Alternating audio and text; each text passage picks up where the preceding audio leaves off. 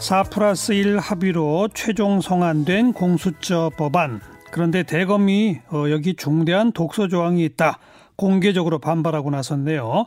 검찰의 수사 과정에서 공직자 범죄 정보를 발견하게 되면 모두 공수처에 통보해야 한다. 이 조항이 문제라는 건데.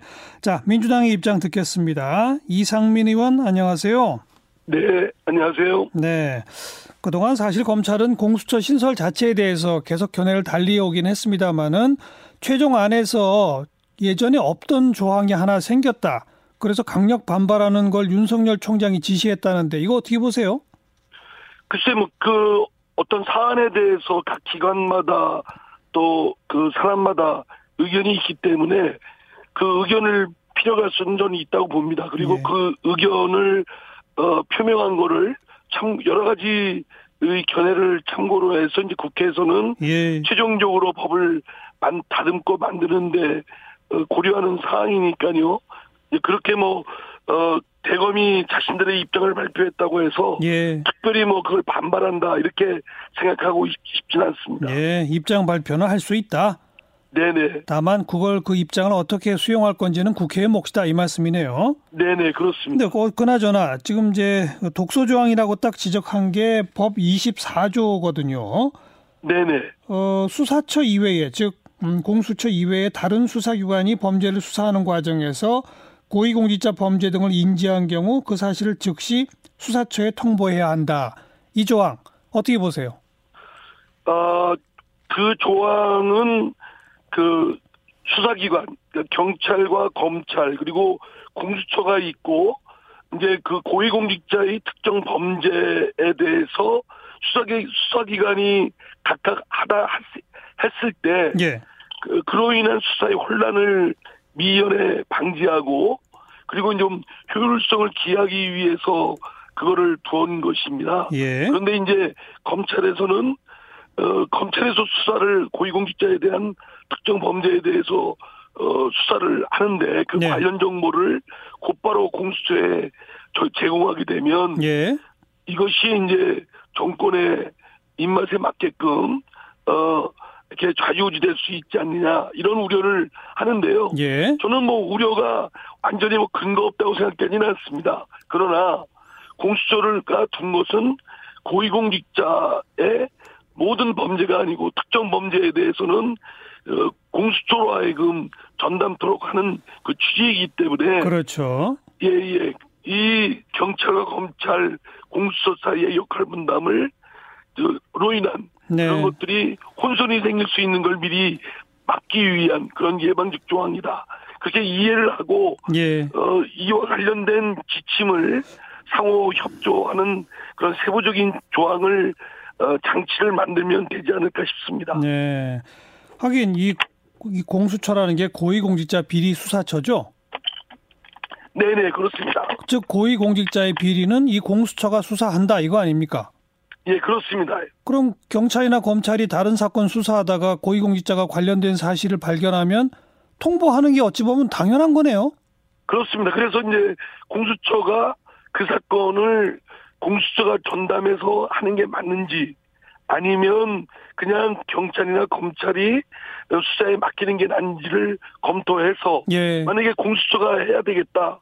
라고 싶으면 사건을 잊혀도록 이제 의무지어진 것이고 그거는 예, 예. 각 기관마다의 역할 분담이고 또 그를 통제하도록 한 것은 혼수, 수사상 혼선을 미연에 방지하기 위한 그런 뜻이고 네, 네. 만약에 이제 검찰이 걱정하는 그런 부분이 있다면 이거는 이제 하부 규정으로서 그러한 것들이 권력이나 정권에 의해서 좌지우지되지 않도록 협의하면. 협의하는 장치를 마련하면 될 것으로 생각됩니다. 예. 그런데 이제 대검 측은 어, 모든 이런 상황을 다 보고하도록 하고 그 보고 받아가지고 공수처가 자체적으로 판단해서 공수처가 수사할지 그냥 검찰이 계속 수사하도록 할지 판단하겠다는 거는 그럼 공수처가 대검의 상급기관이냐 이렇게 얘기하는 거예요. 어떻게 보세요?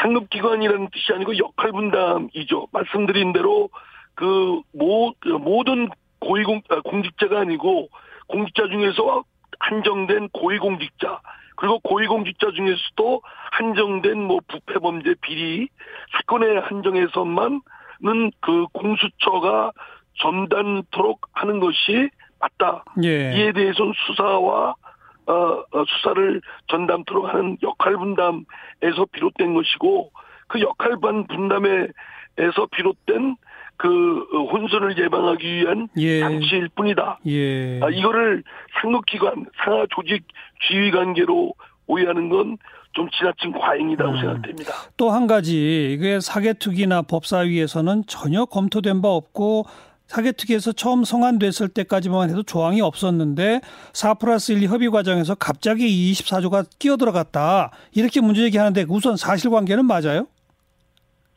글쎄요. 사개특위에서는 이 문제 논의를 하는 중에 뭐 개별 의원이 얘기했는지 모르겠습니다만 예. 당초 패스트트랙에 올라가 있는 안에는 없는 건데 그렇죠. 그렇기 때문에 이제 사 플러스 일 그 합의안에서 그 수정안으로 제출을 하는 것이죠. 예. 이게 법안으로 확정된 것이 아니고 법률안으로 이제 수정안을 제출하면 예. 그에 대한 검토를 할 것이고 예. 그런 검토 중에 대검의 입장이 표명된 것이고 그를 고려해서 이제 국회에서는 입법부로서 어, 법을 다듬어서 이제 만들면 될 일이라고 생각됩니다. 아니, 그러니까 어쨌든 처음에 패스트트랙에 태울 때에는 이 조항이 없었는데 막판 사 플러스 일 논의 과정에서 이 조항이 왜 들어갔느냐, 이걸 묻는 거예요.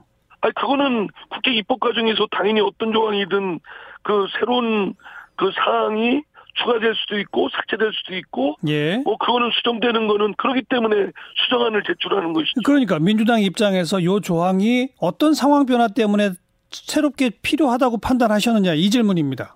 아, 예, 예. 아, 말씀드린 대로 이게 공수처, 검찰, 경찰, 공수처가 어, 수사를 맡다 보면 이로 인해서 검찰이 어, 공, 고위공직자의 비리 사건을 맡았을, 맡았을 때 예. 나중에 이제 공수처로 수사나 또는 기소를 위해서 넘길 수 있지 않습니까? 예. 그런데 이게 단계별로 나중에서야 이것이 어, 통지가 되고 그때 가서 이제 이첩 여부를 이렇게 판단하게 되면 예, 예. 그러면 혼선이 더 생길 수가 있으니까 예. 사전에 처음 수사를 개시할 때부터 이에 대한 정보를 공유하는 것이 그 수사의 혼선을 막을 수 있겠다. 네, 이런 네. 기능적 차원에서 마련된 제도입니다. 법안을 검토하다가 이런 내용이 좀 빠져 있구나라고 하는 식으로 그렇습니다, 그렇습니다. 생각이 들었다, 이 말이군요. 그를 위한 음. 보완 장치라고 보시면 될 겁니다. 네. 반대로 이 법안에는 공수처가 수사를 다 했는데 이건 기소감이 아니다, 이런 판단이 들었을 때는 모든 수사 자료를 대검 쪽에 다 보내도록 하는 이런 조항도 있다면서요? 네네, 그렇습니다. 예, 그 조항에 대해서 설명해 주시면요. 예, 어떤 조항이요? 그러니까 공수처가 수사를 했는데 네네. 이건 기소감이 아니다, 불기소 결정을 하게 되면 네네. 그동안에 수사한 모든 자료를 대검 쪽에 이첩하도록 하는 그런 조항도 있다면서요. 이십칠 조에. 네네. 그것의 의미는요?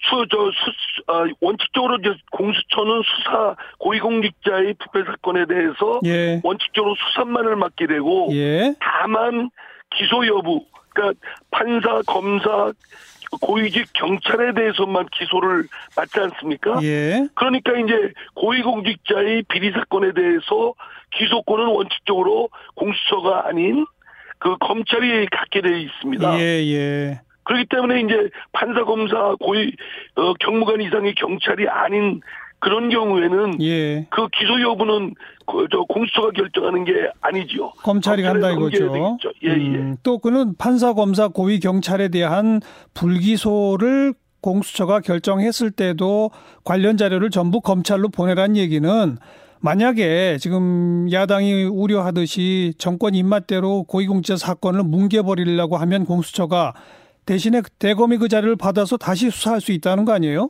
그렇습니다. 그렇습니다. 예. 네. 그러니까 원칙적으로 수사와 기소를 분리한다는 전제하에서 예. 그 수사는 공수처가 하고 또 그리고 원칙적으로 이제 기소 여부는 검찰이 맡는데 다만 예외적으로 판사, 검사, 경무관 이상의 경찰에 대해서는 예. 공수처가 같지만 만약에 말씀드린 대로 뭉개거나 또는 이를 방치하거나 이럴 때는 대검에서 그와 같은 절차에 의해서 견제할 수 있는, 예, 또 시정할 예. 수 있는 장치가 마련되어 있습니다. 알겠습니다. 그건 그렇고 오늘 조국 전 장관 구속영장 청구에 대한 실질심사를 받았는데 검찰의 구속영장 청구는 어떻게 평가하세요?